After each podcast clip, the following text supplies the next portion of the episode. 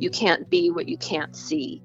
And I think that that's absolutely right. Our girls and our young women and our young adult women, we need to recognize and have these role models clearly on display, not hidden, not that we have to dig quite so deep for. Mm-hmm. Um, and you know, we we know about Eve, but like you say, we kind of have two things working against Eve. One is that so frequently all we hear about is Adam, and we're just meant to just believe that, oh yeah, well she was there too. You know, that's implied, and we're supposed to be happy with that. And then the other is that well, when we actually do talk about her, she is so unfairly treated. Um, a prime example of that is the image of the apple that we so frequently mm-hmm. connect to her. Mm-hmm. You know that that apple image is just amazing, and, and this really shows just how sticky cultural tradition can be. All right, quick confession before we get this episode started. It's a confession and an apology.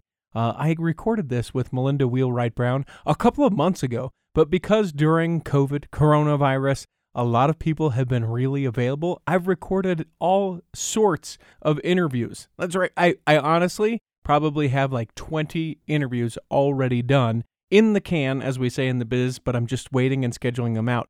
When I let Melinda, or Mindy, as you'll find out I call her, uh, know that I was going to publish her episode today, she said, Oh, I thought it wasn't good enough when you threw it in the old, uh, I think she said the round organizing bin, meaning the trash can, of course, right? And I was like, no, no, it's such a great conversation just because of different things and how timing and books and all these different things came out. So I tell you that for a couple of reasons. One, know that you are going to get a brand new episode of the Cultural Hall every Monday and every Friday. And if you don't see one in your feed, make sure that you uh, email us. Make sure that you get in touch with us and say, hey, you know what? There's not an episode. It's the day. There should be one there. I tell you for that. And then I also tell you because if you are a Patreon subscriber, you have access to all of those episodes who haven't even been published yet. Now, I don't do the best job about it, but I try and let people know when I'm recording an episode, and then if they'd like it, I just email them off the MP3 of it. It's worth doing. Check it out at patreon.com slash the cultural hall. So here you go. It's been long awaited, much anticipated, this episode of the Cultural Hall.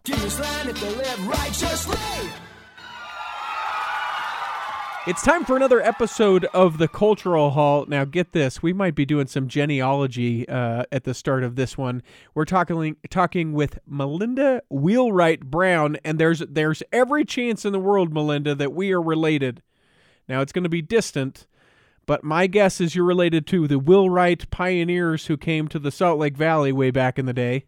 Am I right? I that's correct. Okay, yes. all right. So my cousins are also related to the wheelwright uh, family that came to the valley. So if we pulled out our family search app, we would likely find that we are like eighth cousins. But great to have someone from the family here on the show. Very good. Yes, nice to meet you, relative. Uh, now let me ask you this before we go any further. Um, have you ever heard of the Cultural Hall, or are you just leaping into this, going, "Man, I hope I hope that this is a great experience," and uh, here goes. Yes, I actually have, and I've listened to your podcast a couple of times. So mm, yes, good, good, I enjoyed good, it. It's great. Good. I'm not going to correct you. It's a show in podcast form, but that'll be the last time that we'll go as far as oh, that. Sorry, uh, that's fine. Uh, and and then also I see that though formalities would say that I would call you Melinda, you go by Mindy. So from here on out, love you to call me Mindy. Yeah, that we're, ju- we're just gonna more comfortable. We're just gonna go Mindy from here on out because I that's easier. The pretentiousness of no, I'm just joking. Now, uh, the way that this came about, actually, uh, this is a social media win. Uh, why Mindy is here on the show. I was uh what do we call it? Uh, scrolling. I was doing the uh, numbing out as the kids are wont to do during quarantine, and I'm just scrolling, just scrolling through. I'm doing the motions for people that are on Patreon and can see it, but everyone else would have no idea.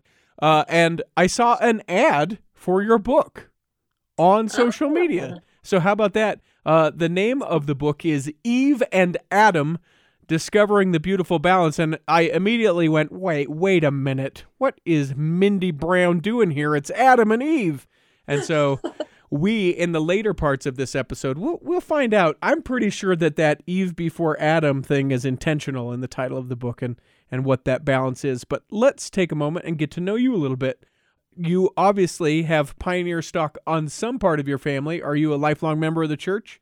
Yes, I am. I am from pure pioneer stock in every direction. Born and raised in Utah? No, not at all. I actually, uh, well, I was born in California, but we moved back and forth quite a bit mm-hmm. from um, Northern California to Massachusetts. My okay. dad was a professor, yeah. and he had uh, kind of two schools pulling on him, so we went back and forth a lot. Now, when I, I hear now when I hear Massachusetts, I hear like Harvard or or one of the uh, fine ones. Is yeah. that is that what it was? Yes. Harvard. It was Stanford and Harvard. Oh. So I was a child, a younger child in Belmont, Massachusetts, and then a teenager in Palo Alto, California. Okay. And um, loved both places. My family actually moved back to Boston as soon as I graduated from high school. So I have a lot of siblings who consider themselves Bostonians. Yeah. I think of myself as a Californian, as, as my older sister. So we're we're a little different that way within the family, but. Um, then I went to BYU and met my husband there. I've, and then I have never heard of that happening. That you've never heard that story. That That's kind is, of a common one, isn't it? Yeah, yeah. was it as yeah. was it as quick as commonly? Uh... Uh, let's see. We met when he was newly returned from his mission, and I was a sophomore. That's pretty standard, I guess. We were married as juniors, had uh-huh. our first baby at the beginning of our senior year, and then moved on to do some of his training up to Salt Lake. And then we were in North Carolina and in Seattle. Hmm. We're coming back to Utah. We're one of the many people who say we never thought we'd settle in Utah, and right. yet we did, and we love it. It's terrific. What so, did uh, what what did Dad teach at Stanford and at Harvard? Uh, he was at the business school at hmm. both, so he's kind of in that club of a lot of sharp LDS professors. I was going to say that that is that is I don't want to say high rollers club because I don't think that necessarily defines it, but that is that is prestigious as they would say instead of prestigious. Yes, yeah, he's we we grew up with a lot of great mentors around us. Um, he used to when we were little kids living in Boston. But every lunch hour running along the Charles River with mm. Kim Clark, who's oh, wow. gone on to some other exciting things as well. And anytime we were driving around, if we were anywhere near there, my mom would tell us in the car, "Oh, look for Dad and Kim. They're probably running." And we often saw them. They ran every day together. How fun! All right, we were starting to have a little bit of technical difficulties, so we switched over from a Zoom interview to the phone. That's why you're going to see that it sounds completely different now. Um, the child of an academic is a is a different kind of life. Um, I I don't have that experience, but from people that I've had the opportunity to chat with here in the cultural hall, they talk very much about how when they find out how other people's childhoods are compared to theirs, it's night and day difference. that's that's funny. I, I, mean, it's normal to me, so I don't really think of that. But I think you might you might well be right. We spent a lot of time um, focused on efficiency and uh, kind of best practice. Like if we were ever working on something, there would be an assembly line immediately put into place, or you know, he would talk us through why this was a better way to do it and how we could save time in manufacturing, you yeah. know, type of things like that. He he used that lingo, lingo, so we certainly thought that way. Um, the thing that was always super embarrassing to me as a child was going to McDonald's with my dad. Okay. Because he just could hardly handle the inefficiencies that might be going on behind the counter. And by the time it was our turn in line, oh, he would embarrass me so badly because in his younger days, he doesn't do this as much now, but in his younger days, he would sometimes offer advice of how they oh, might sure. be a little bit more efficient. Sure. And that just was not cool. The to, unwarranted to advice to the high school student who just, you know, it's just a job to him or her. Yeah. He just wants to get through it. And your dad's like, you know, if, if you, you moved that way. over there and we're able to do this, that's awesome. Yes, exactly. At some point, it just gets to you guys where you're just like, uh, yeah. listen, we don't want to go out. Let's just let's just have exactly. something at home, Dad. That's that's fine. We'll just exactly. we'll just eat at home. Uh, yeah. so, so uh, you're you're back and forth. Does that give you sort of um, a a greater love for your church family? Makes you draw closer uh, to those folks? Yes, for sure, for sure. I, both of those places were just um, amazing meccas for just hugely intelligent, devoted, hardworking people. Of course, anytime you're in those kind of college and university uh, atmospheres, you get that and it certainly gave us a broad range of people that we were well connected to. It was also hard because when they moved back to Boston after I had graduated from high school, mm-hmm. I kind of felt like I lost a lot of ties to those Northern Californian mm-hmm. mentors. Um, but it's it's crazy because you know it's a very small world and we cross paths with everybody and it seems like at least half of those people have since moved to utah as yeah. i have. Yeah. And so you know we're we're friends with all of them now and it's all good. But it was a little bit hard to have my roots upended when i left home uh, to be going home to not my home. It yeah. felt a little bit like so that was a little bit tricky but it all worked out. Yeah I, have only had the experience uh, to really uh, be in and around the church there in massachusetts around harvard. Um, and uh, and had the chance to kind of experience the ward there, and it is like no other ward that I've ever been a part of. Uh, not only from like the high level of academia, like like gospel doctrine classes, you know, are they look at uh, things like Mormon doctrine and they're like, oh, that trite thing, like it's you know, it's these things that they'll be yeah. on that, but then also such a different um where where I think within the church we often uh, sort of align it with a very conservative way of thinking. Like I find that to be far more liberal. Probably it would be true of of, of in and around Stanford, but certainly of yes. that area in Massachusetts. Yeah, yeah, that's true for both of them. I think I think they're both equally just open minded. You've got people coming from different backgrounds and different education uh, styles, you mm-hmm. know, lots of variety, which is super. I think that's just fabulous. But that's one of the struggles that, uh, again, in visiting with a lot of folks here in the cultural hall, that when you come to Utah, unfortunately, we don't, we don't um, have that as much. Yeah, but you know what? We were surprised when my husband and I moved back here. We came about 15 years ago, and um, we're just we're like in the heart of Provo, mm-hmm. basically, mm-hmm. and we were surprised that mm, probably four out of five of our neighbors were transplants mm-hmm. from the West Coast within the last 10 years. And so we really have felt like there's a lot of uh, kind of broad experience and different backgrounds. It's not exactly what it was, you know, 30, 40 years ago when we were back there for school and yeah. things. It's changed a lot. But, and now, I mean, it's so easy. Everybody can commute, you can work from home, sure. you just get a lot more variety. And, and I think it's great. It's, you, you get pros and cons everywhere you sure. live and it's just a matter of kind of figuring out which ones you want to have all the time and which ones you want to travel for, good yeah. and bad. And so. you work from home whether you want to or not in this case. Sometimes you do. That's exactly right. What does husband do? Uh, he's a physician. He's an interventional radiologist. Cool. I have no so... idea what that would even be.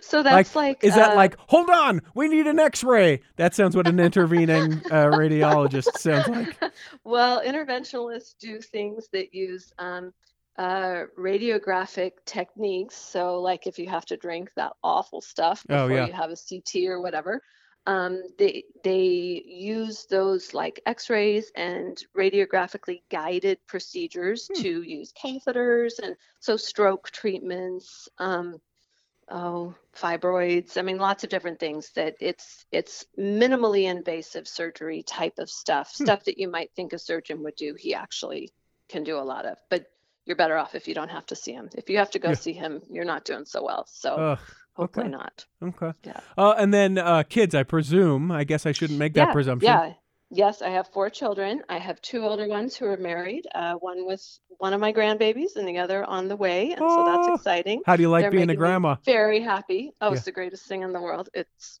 it, absolutely great. I mean, I loved getting my two in-law children because I thought, oh, to get kids that you didn't have to birth or get through puberty is like a gift. So so those are, you know, two of my favorite of the six now. Yeah. And then to get grandchildren, oh that like takes it to a whole new level. They're just they're the funnest. Absolutely the best. It makes it all worth it. Do you still so, so then I it, it uh my assumption is that then two of them are still at home.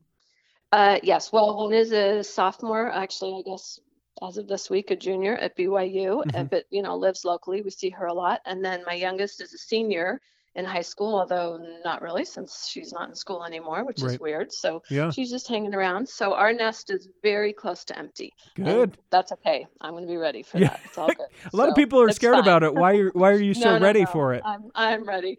Well, our older two are quite a bit older. We have about a 10 11 year mm. range. And I think once you get grandbabies, you're kind of ready to move on and yeah. get out of over it, know, over it, get out, kid teenager thing. Yeah. And she's she's super ready to grow up, be on her own, learn things the hard way. Like yeah. it's time for her. So it's good. It's you, you pay fine. rent for her first month. You're, she's like, yeah, yeah, I haven't even graduated yet. And you're like, no, no, no, no, no, no, that's no, no, no. Listen, school's not going to be back in session this year. You're done. Uh, how about let's, June? Let's send you June, off. June first. Is that good? Is that fine? Look, I packed your, I packed, I packed your room up, and she's like, wait, what are we doing here? Awfully. Anxious. I will miss her. Yeah, oh, I will miss her, but she's going to San Diego, and that's a pretty good place to visit. So oh yeah, I can handle that. So you can yeah. go out and see her. That'll work. Uh, so yeah. so uh you wrote a book. We'll talk the topic of yeah. the book, but is this the first book that you've written, or what drives yes. what drives a crazy person to write a book?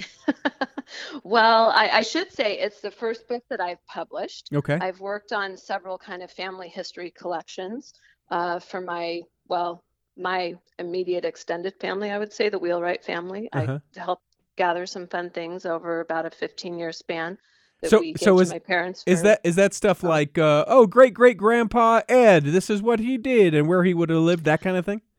Well, there was one of those actually for my husband's grandmother. I helped her pull together her autobiography like that before she passed away, and oh, that oh, cool. was a fun experience and you know created a good treasure. But no, actually, for my family, what we did is over the course of about 15 years, we had each of the five kids write a story we called it basically any sort of story that was a, the christmas gift that we would compile every year for my parents. And then for their 50th anniversary we pulled those all together into a book format that we published so that every member of their posterity and you know close friends who wanted it could have a copy of it. And it's really honestly it is the funnest type of family history ever. It's it's truly enjoyable to read. The grandkids love to read it and learn about all their aunts hmm. and uncles and everybody's fun stuff. And anyway, we call it our story. It's just kind of our collection. It made for a great 50th wedding anniversary gift for our parents. So for sure. Please fun. tell me it comes with family recipes in it. It, it does. It has yes. sections of recipes. It has photo sections. Like there was a there was we would try to do some bonus sections every year with the five stories. Mm-hmm. And so, like, one of them is family cars. And we dug up, I mean, I don't even know how we did this because, of course, back in the day, we weren't taking photos on cell phones all the time, but we found photos of every old car that we had driven. Oh, wow. And just crazy stuff. All the homes we'd lived in over the years. And we moved a lot. So, those, you know, it's a lot of homes. yeah yeah so anyway it's a fun collection it's a very fun collection so that was that was a really fun big sort of project. And I think that made me feel like once I started doing all this research about Eve and Adam, I think I felt like, you know, yeah, I could do this. I've done this before. I've worked through that publishing process on a lower degree for sure. But sure. It, let's do it. It just seemed like there were a lot of people who had been searching and looking for the same information that I'd been looking for. Yeah. And as I was finding things and starting to speak about it places and and just conversationally as well, it just was amazing to me how much this resonated with everybody who I came up to in discussions with it. And so I thought, yeah, let's do this. Let's do this book so, thing. Let's take a break right here. I think that's a natural place to do that. When we come back in the okay. uh, second block of the Cultural Hall, why did we put Eve first? Was it intentional? Is she trying to get a point across? And what is that point? Uh, we'll come back and do that in the second block of the Cultural Hall. Hey, this is Dan, the laptop man from PC Laptops. Are you experiencing panic attacks, nausea, or diarrhea? Is your computer not turning on? Is it running super slow? Is your internet crawling? Or is it just randomly crashing? You could be suffering from ICS, Irritable Computer Syndrome. I want you to ask yourself when was the last time you had your PC cleaned? Over time, Windows, updates, spyware, malware, and dangerous viruses will make your computer run like crap. You need to bring in your laptop or desktop PC, no matter what brand it is, and let me run a 100% free virus scan, malware, and spyware scan on your computer. Don't wait and risk losing everything. Now, why are we doing this for free? Because we want to impress you so much that if you or any of your friends or family need a computer, service, or phone repair, you come to PC Laptops first. Get into any one of our locations right now or check us out at PCLaptops.com. PC Laptops, where computers start at $7.99. PC Laptops, we love you. Here in the second block of the Cultural Hall, would love to hear from you love to hear what you think about this episode and other episodes that you've listened to recently, or if this is the first one. Uh, you're a friend of Mindy's and you're like, man, I love Mindy. I'd like more of people like Mindy. Uh, you can always give us suggestions. The, that email address is contact at theculturalhall.com. You can find us on all of the social medias at The Cultural Hall. And I pay extra special attention if you leave us a review uh, wherever you're getting this episode. I'd love to hear what you think, and uh, you can drop us all those five stars. Make sure you subscribe so you never miss a single episode. Uh, Mindy Brown, it's yeah. uh, it's Eve and Adam. I'm assuming for in an intention, and I would love to dive full bore into why we're doing it that way. Well, actually, I'll tell you there. We worked through several titles before we landed on this one. Okay. And um, all of the other ones did not include Adam. Sorry to okay, say. well let me let me hear. Uh, can you tell me some of the other ones? Eve. Um, mm, I I can tell you the, my working title okay. probably. Um, I I think that's okay. And I never. I mean, I just didn't really know if it was going to stick with this, but I I certainly wasn't set that it would because I had a hunch it might not. Sure. But as I worked through it, I called it Exalting Eve. Okay. Um, because it was very much about uh, restoring her honor to where I suspected and hoped it was supposed to be. Mm-hmm. But of course, as I was doing all that research, I really wanted to get to the bottom of like, is she heroic? Is she what I think she was meant to be? I just I just wanted to figure out for myself and be totally sure that I understood her role, uh, the role of all women, kind of our place in the universe, how God feels about us. That really mattered to me. Um, but because I was was pretty strongly suspecting that she has been unfairly maligned mm-hmm. and women because of it often have been unfairly treated um, i looked at it as a kind of an endeavor to exalt her to her proper place where she belongs well and i so. and i love the working title and obviously uh, as we've already mentioned the the now title of the book is eve and adam with the subline uh, discovering the beautiful balance so I mean, you you queued up what could be hours worth of discussion. That's uh, exactly right. Uh, Sorry. Just didn't know you're fine. Um, but I want to I want to try um, without obviously giving any and I'm air quoting spoilers from the book, but to really get to the depth of a few of the things that you said. Um, one is that Eve is often maligned, and I think that that uh, I think that that's significant um, within the Church of Jesus Christ of Latter Day Saints. That that maybe this is just personal feeling, but I don't feel like we we give her that same treatment as maybe some other uh, Christian denominations. Um, but that is to say that women and women's treatment has come out of Eve and, and the choices that Eve made. So wherever you would like to shut me up and dive in, go there. Okay. Oh, yeah, that's tricky because you just opened up a lot of queuing points as well. But um, let's see. I guess I guess I would say in terms of the difference between members of our faith and mm-hmm. others, um, I do think as a whole we try to give her the honor due to her, mm-hmm. and we mm-hmm. certainly do better than we used to, and um, and a lot of people do very well with that. Mm-hmm. It is really, really complicated and difficult to keep all the cultural tendrils and tentacles out of the story because we do in fact live in the big wide world. Yeah. And um, they creep in. So like for example one very popular uh, speaker and teacher these days member of the church um, has a great following frequently says little things that because of course my ear is very attuned to this i'll catch it and think oh no no no that that sounded like a traditional worldview take on hmm. Eve and Adam. Don't don't let that slip in because we know more than that. We know better than that. For example, something like kind of bemoaning the fact of, oh, why did there have to be a bad tree in the garden? So, you know, that's that's very much a traditional worldview mm-hmm. that the tree of the knowledge of good and evil was a bad tree. We know a lot more than that. And and even though we might not talk about it real openly, but this is where I actually start off uh, my discussion in the book is looking at that tree and seeing that both trees were good because we know that that was the tree that needed to be eaten of. And, and of course, there's so much symbolism in there. There's a lot of figurative questions how much is real, uh, how much is figurative, whatever. But because we know that that tree had to be partaken of to open the doorway to mortality, and mortality was absolutely a key part of the plan, mm-hmm. the big grand plan that was in place from the very beginning.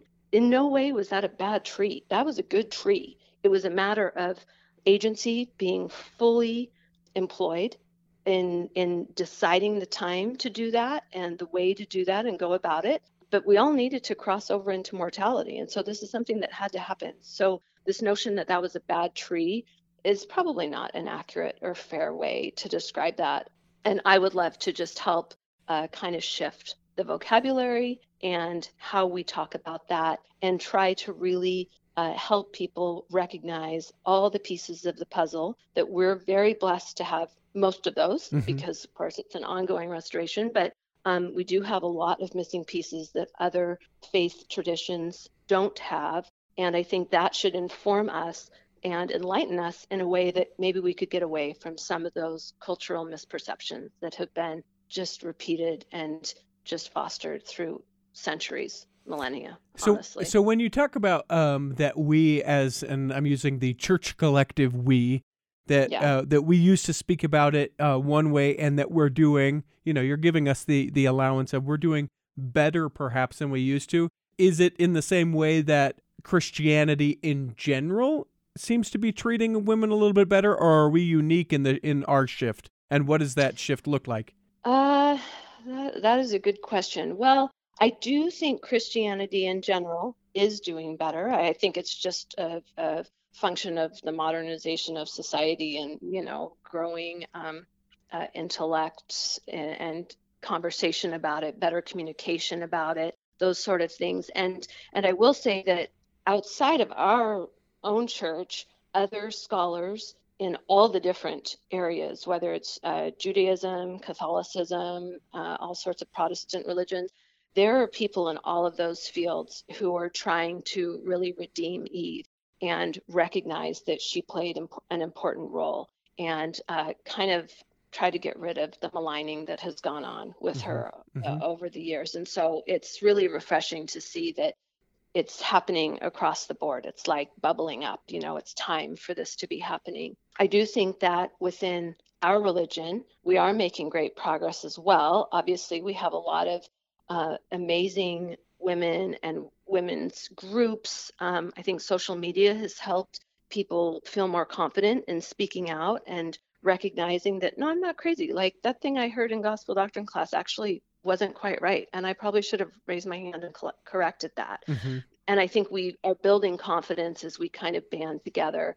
and recognize that that we we have the knowledge and information to get it right. And so let's work on improving that. And I think, you know, communication in general has improved so much over the last few decades just by nature of, of learning more, you know, um, scientific studies and research and just everything. There's there's just a much more, much higher interest in quality communication and how we relate to one another. So gender studies is something that has grown so much. I mean, when I was at BYU as an undergraduate, like that wasn't even a thing. Yeah. I mean, that, that wasn't even an option for me to study. I would love to go back and get a master's in the next couple of years in gender studies or women's studies somewhere. And now, I mean, I can find online programs to do that. Yeah. You know, it's everywhere now. So as a whole, we really are making great progress, but there's still we, we can do better. So. But but there's a lot of this, and I think where the difficulty comes, uh, you know, I had the opportunity to talk to my wife briefly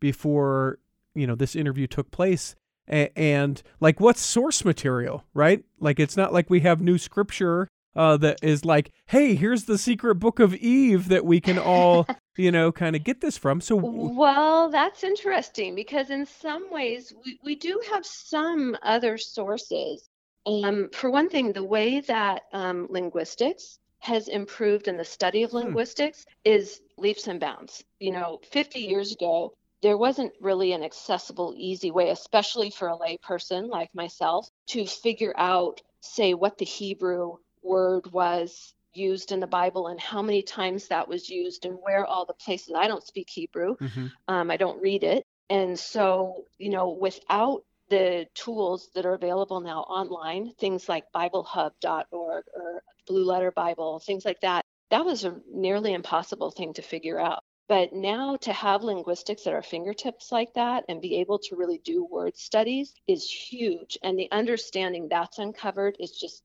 gargantuan because there's so many cultural influences. It's almost like restoring one of, say, Michelangelo's paintings which if you were restoring from 500 years ago, you would be taking off layer by layer, very gently, all these layers of dust and grime and dirt, all this stuff that is built up. And underneath, if you could get those layers off, it would still look similar, but oh, it would be so much brighter, so much more beautiful, right? And and you could really discern a lot more detail from it. And that's kind of what it feels like because we now have the tools to do much more of that. So give me an idea of something then that you've gleaned from that because I love that. That process makes sense. But what what have you been able to extrapolate out once the dirt and the dust and the grime has been oh, removed oh, from that from that that story? Okay, well, there there are lots and lots of examples in the book about this because I really I did dive pretty deep into word studies like that. But probably the most accessible that people you know would appreciate hearing right off the bat is the term help meet, which I'll just say that that's one of my least favorite terms yeah. in the world. Yeah. like yeah. I just that's that's a terrible term and and it wasn't actually it was never even meant to be that. If we look, it's a two-part Hebrew word, ezer kenegdo. And let's just look at the word ezer. So that's spelled E-Z-E-R. And and again, I'm not a linguist, so I may not have that pronunciation exactly mm-hmm. perfect. Mm-hmm. But this idea of a helper is there are lots of different kinds of helpers we can think of, right? And and I think a lot of times the traditional worldview of Eve as a helpmeet mm-hmm. has kind of been a sidekick role, right? That's yeah. what a- Adam's got really this. Adam's got this, yeah. But you know, he better yeah. yeah. take Eve with you as well, Adam. But you, I mean, you yes. got this, yeah, yeah, yeah, exactly. But but that's not that's not it as at all. When you really get into that Hebrew base word of Ezer, what we're looking at there is a name that represents a helper as in God as our helper. And so like Ebenezer, the name Ebenezer, you hear that root word in there at the end of that, Ezer, and that's like the rock of God. And so like like you hear in the song "Come Thou Fount" of uh, every blessing, one mm-hmm. of the lines in there is about the Ebenezer, which is this special rock, and it it really represents God being the savior and the saving big piece of the puzzle, that kind of helper. Well, if we look at Eve as a helper like unto God, who comes in as a deliverer and a savior, that's a completely different kind of helper than a sidekick. I mean, no one would ever mistakenly refer to the savior as, oh well, that's my sidekick. You yeah. know, I'm yoked with Christ and and so I'm the boss and he's the sidekick. Oh, yeah. absolutely not. I yeah. mean, that sounds sacrilege to even say that. Yeah. What we're really looking at is this divine source of help and then when you really examine the second word, kenegdo, in that, that really represents a balance like unto him. So meaning every bit is special, every bit is as important. Hmm. They were very balanced, but there's this interdependence that comes with the combination of this Ezer Kenegdo. And so a helpmeet for him really should be thought of as a help a helper, a divine helper, like this savior deliverer type, who is a really important, meaningful help, meet for him, meaning balanced to be just right and equal to him, but different. Mm. So um, a balance not of sameness, but of difference yeah. and um, complementary balance. And so that's just one example. There, there are lots and, and the book goes much deeper into that. I mean there are several pages just just about that help helpmeet notion. But i think that has been something that has been really really misapplied over the centuries to all of our de- detriment men and women's detriment. It's it's no good for anyone to think of women as the sidekick that's you know just along for the ride or whatever. That's not that's not the way that was meant to be ever. Yeah. It, so, it, it's so interesting to me because where I was being a little um I don't know that flippant was maybe the word, but on the introduction of that is like, you know, do what? Do we have this new book? What you're saying within that is we are literally unlocking the language in a greater way, in a in in more understanding. You know, when we talk within the gospel that we sort of learn line upon line that there was this initial learning of what that could mean and that suited us for a while and now there is this opportunity to learn that much more from that original text. That's fascinating. Yeah, yeah, that's absolutely right. That we can go so much deeper and in fact, you know, in the publishing process of this, of course, you have to work for your market, your audience and all of that, but but we trimmed 50 pages oh, wow. out of this and and it could have had a second volume i mean there's just there's so much out there. There is so much to be found. Even if you really wanted to d- dig into like apocryphal writing i mean there's there's so much beyond sort of the set canon that we have. And i didn't i didn't really go there with mm-hmm. this. I did more in my research than what's in the book but but it just really opens your mind to recognizing that there's there is so much there's as much as we want to dig into and find and for me, that makes me feel like, well, then let's hurry up and, and dig into and find everything we have so we can get more. Yeah. Because I would just love to know everything there is to understand about male female relationships and and gender relations because it, it impacts everything we do all the time. It's interesting. Uh over and over in my head as we've been chatting, the scripture uh, that reads, Adam fell that men might be, and men are that they might have joy. Like, very obviously absent from that verse is that Eve was right there.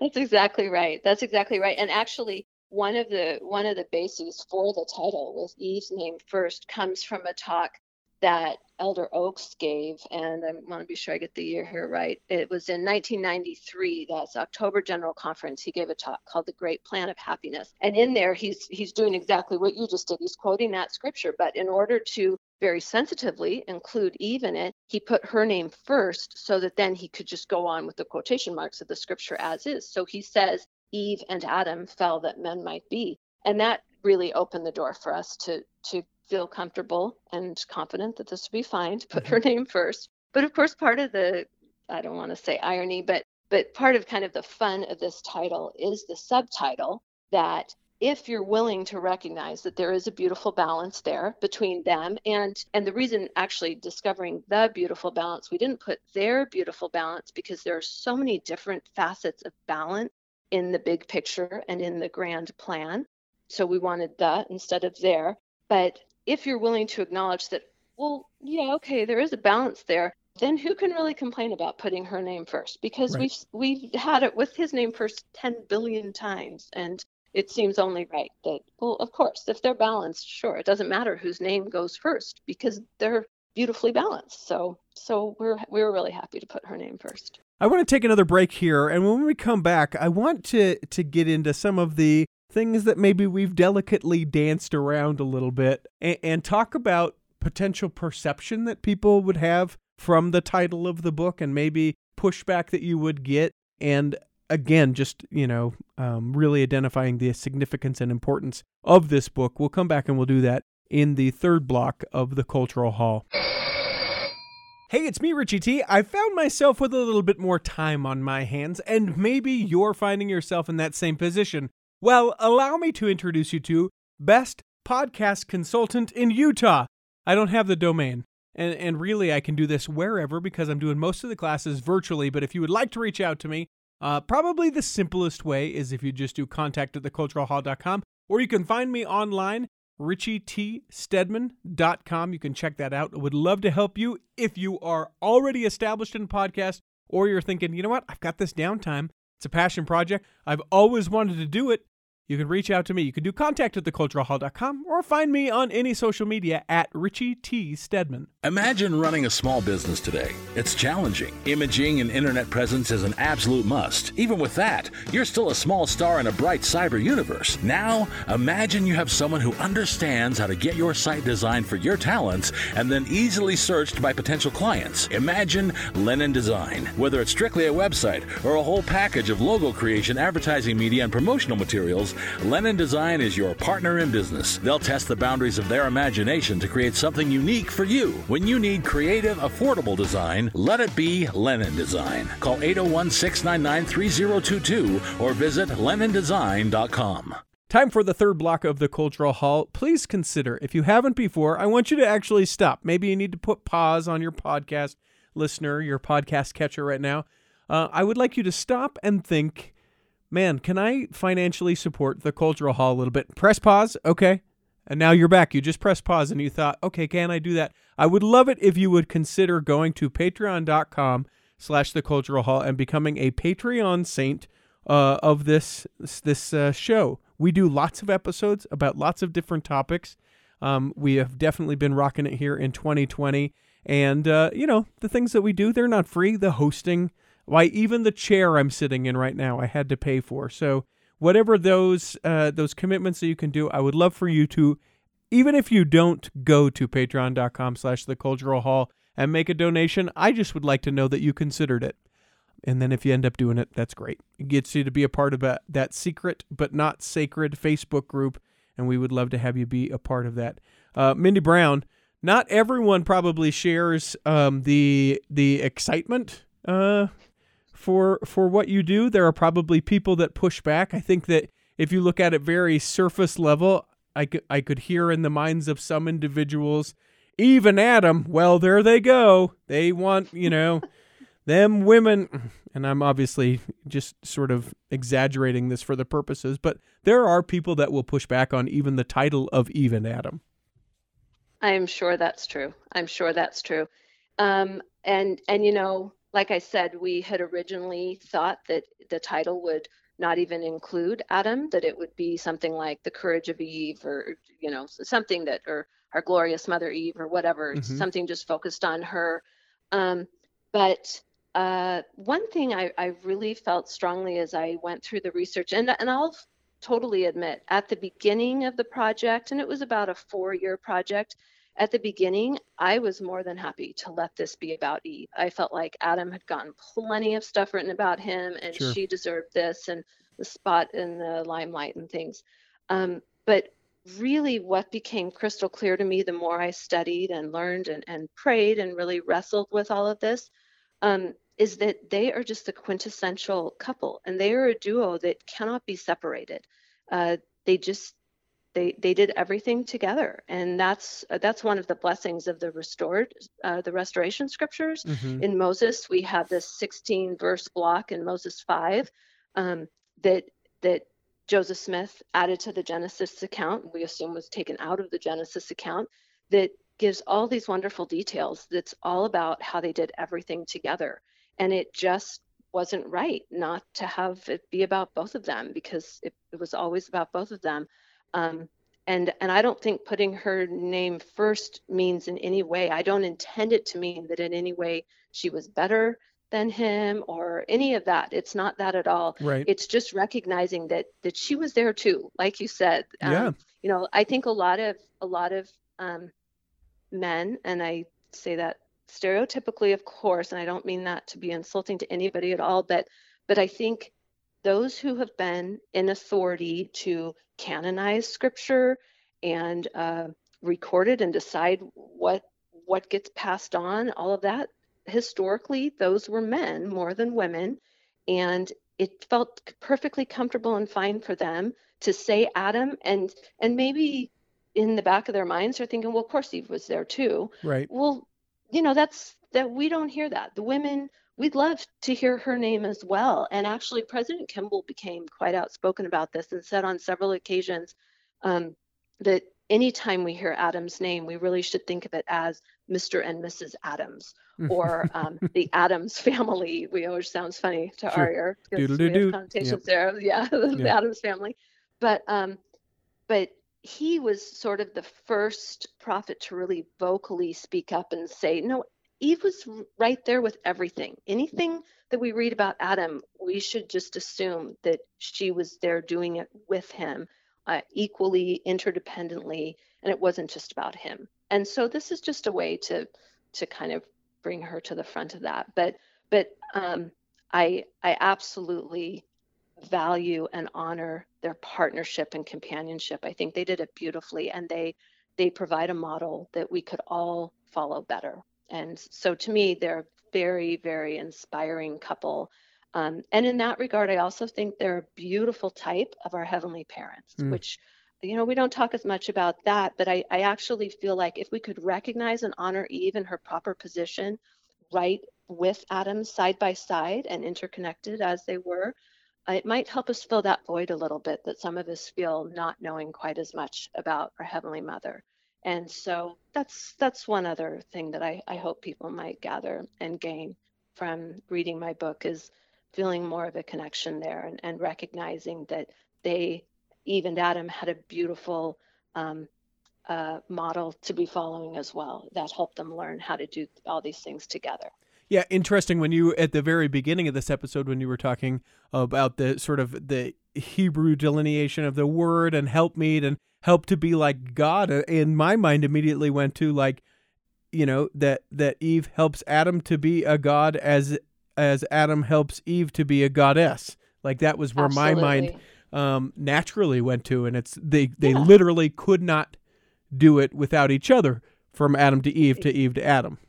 Exactly. Absolutely. Uh, a very a very popular phrase and what may seem like a very softball question to you, I think is very vital that we discuss anytime we have the opportunity. And the phrase is representation matters. So why yes. so so why if people maybe aren't as familiar with that or what does that have to do with this particular um, story and situation? Why does representation matter? Well, yeah, the, I, I appreciate you bringing that up. I, of course, completely believe that. Um, uh, Geena Davis has a great platform. Uh, she's a big influencer with that, and she likes to use the phrase, you can't be what you can't see. Mm-hmm. And I think that that's absolutely right. Our girls and our young women and our young adult women, um, we need to recognize and and uh, have these role models clearly on display, not hidden, not that we have to dig quite so deep for. Mm-hmm. Um, and you know, we we know about Eve, but like you say, we kind of have two things working against Eve. One is that so frequently all we hear about is Adam, and we're just meant to just believe that, oh yeah, well she was there too. You know, that's implied, and we're supposed to be happy with that. And then the other is that well, when we actually do talk about her, she is so unfairly treated. Um, a prime example of that is the image of the apple that we so frequently mm-hmm. connect to her. Mm-hmm. You know that that apple image is just amazing, and, and, this really shows just how sticky cultural tradition can be. Um, that is a kind of a play on words that Latin scribes used when they started translating the Bible and getting it into Latin and things. You know, the fruit is never called out what kind of fruit it is in Genesis or in Moses. It's just kind of an obscure fruit. Um, but the word for apple is a homonym that means both apple and evil. And mm. so, um, you know, what a funny pun that was when they thought, oh, well, we got it. We'll we'll portray this as an apple, um, and that will just drive home the point that Eve blew it mm. and that she made a horrible mistake and we all have to pay the price of that now. And, you know, this was this just introduced evil to the world and it introduced death and all of this. And um, what an unfortunate, sticky thing that's been. I mean, even in, say, um, Snow White, Disney's yeah, portrayal that, that's funny. Snow White. That's exactly right? that's exactly what I thought of. Yeah. Yeah. You you go back to that, and there's that apple and temptation and all of this, and you know, we know so much more than that. That's that is not the whole story by any stretch. I think a far better fruit, if if we could pick, frankly, would be a fig, mm. because figs are mentioned in the biblical account, and a fig is this beautiful and intensely sweet fruit with a million little seeds in it. And that's really what she was doing. She was opening the doorway to birth, to mortality for all of us. Um, a pomegranate would be a great other portrayal we could have there because of you know the redness of that and and all those seeds you know and how beautiful and sweet and healthy a pomegranate is but anyway this this apple it's so unfortunate i just cringe when i see an apple connected to her because mm. i think oh without even realizing we're just driving home that message one one more nail in the coffin of how eve messed up and so it, you know, if I were going to really undertake one one big mission in the world like that, it might be going around just trying to get rid of every apple connected with Eve that's out there in art and everywhere. I would love to see that symbol go away because just a big paintbrush painting yeah. over all the apples in these classic right. works of. it's very uh, tempting. And, and interesting, tempting pun intended. Yeah, uh, there you go and then just to just to further sort of extrapolate a point out of it, isn't it Snow White that then she needs to be kissed by a man in order to come yes, out? Okay. Yes, I, exactly. I just, mean, I just wanted to take know. that. I just wanted to take that just just one well, little step um, for exactly. those that are looking for that example. And I know people are eye rolling, going, "Yeah, we get it. All right." Uh, it, it's a thing that I've also appreciated, and you've touched on as well as we um, look to revere, but also discuss more the idea of a heavenly mother I think that that, you know, that obviously falls in line. We're talking about even. obviously the book um, is surrounded around Eve and Adam, but I would imagine that many, if not all, of these parallels extend to our heavenly parents. I I believe that they do absolutely. In fact, it was funny to me, and a lot of the research I was doing, I read um, everything that I could get my hands on that had been written about them and their story, both within our church scholarship and without. And over and over, even of the most faithful, um, optimistic, hopeful scholars of other religions, they would say things like, it was really mysterious that Eve and Adam could craft a good relationship with no role models. Hmm. And it just causes you to pause and shake your head and think, of course, I'm heavenly parents. Yeah, what? Of course. Yeah. Right? There's Hello? a mother there. Yeah. Yeah, you can't have one without the other. So so I just think we just have such a bigger picture and so many of those pieces missing that we need to go ahead and think through all of it and really apply it in a way that we can start to recognize that that there's there's huge meaning to this story on so many levels. And I'm grateful that you recognize that the heavenly parent connection because I do think that's a very important piece of it. That's kind of a um, between the lines yeah. part of this book for sure. Uh, the book is called Eve and Adam. It's discovering the beautiful balance. I know it's available in hardcover and you can get it on Kindle as well. Have you narrated it so that we could just listen to it on a commute or a jog yet? Um, I did not, but there is an audiobook available on Deseret Bookshelf. They sent it out actually to the same woman who narrated um, Beverly Campbell's fabulous book about Eve, Even the Choice Made in Eden. That book was written about 15 or 18 years ago. And uh, I think they thought that would be kind of a nice um, uh, stamp of solidarity between the two books if cool. they had the same woman narrating it. So that's nice. Very cool. So people can check that out. There's also a link for that at theculturalhall.com. Uh, Mindy Brown, before I let you go, uh, there is three questions that we ask everyone who steps into the cultural hall. I will ask those of you now. The first question is: Is do you have a calling, and if so, what is it? Uh, yes, I am a gospel doctrine teacher, which happens to be one of my very favorite. I sure. love that calling. Sure, it's great. and and I bet and I bet what ends up happening. Uh, forgive me for assuming this, but I'm pretty sure I'm right. Uh, at the end of literally every lesson that you teach, you go, oh, we're out of time. I had so much more prepared that I wanted to talk about. Well, I actually start every lesson with that uh, because I just make it clear from the start we're not going to get through as much as I wish we could. So, if yeah. you could, if you could pick a calling for yourself, either one that exists or make one up, what would you pick? Oh boy, that's a good question. You know, these days, actually, I think I would really love to work in the nursery. Yeah. Oh yeah, I'm a grandma. I'm grandma through and through now. I tell you, I got that in my blood about a year ago. It's just I can't get enough of those cute little kids. So that would be a good one. Uh, I and, and an additional question to that, since that was your answer, what's your snack of choice? Because I think that nurseries live or die based on the delicious snack which uh, exists wherein. Do you have do you have a favorite well, snack? This this wouldn't really be a healthy choice to bring into the nursery, but I really love those grandma cookies, the animal crackers, pink and white oh, frosting with sprinkles. Yeah. That I'd probably have to go with that. Yeah, many a but stomach ache. That would not exactly. I have had yeah. many a stomach ache because you can eat about ten before your stomach goes. What what are you doing? Why what, are we doing exactly this? Are you eating? And, exactly. and and the hands just go. Listen, shut up, stomach. We're doing this. I have committed to this cookie. Um, um, um. Uh, yeah. The last question that we ask everyone uh, that steps into the cultural hall, and you can interpret this however you would like. Um, but that question is is what is your favorite part of your faith? Oh boy, that's a that's a good question.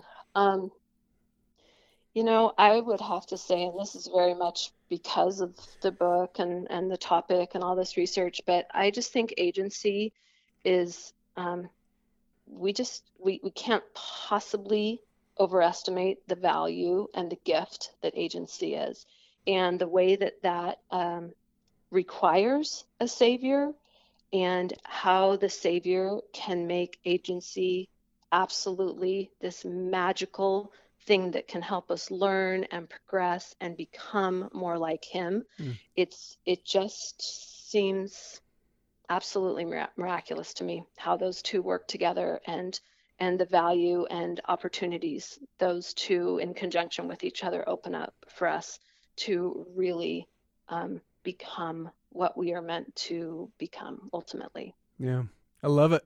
Uh, do you have any future projects that people should put on their radar? Things that are coming out? Are we riding the uh, riding the wave of Eve and Adam right now? Yeah, I'm kind of doing that. I'm, I'm trying to um, work on my social media presence. That's been something I haven't been real interested in in the past, but um, but you know, obviously, I have to do some of that now. And sure. so I have an Instagram, Brave Like Eve. I'd love anybody to follow.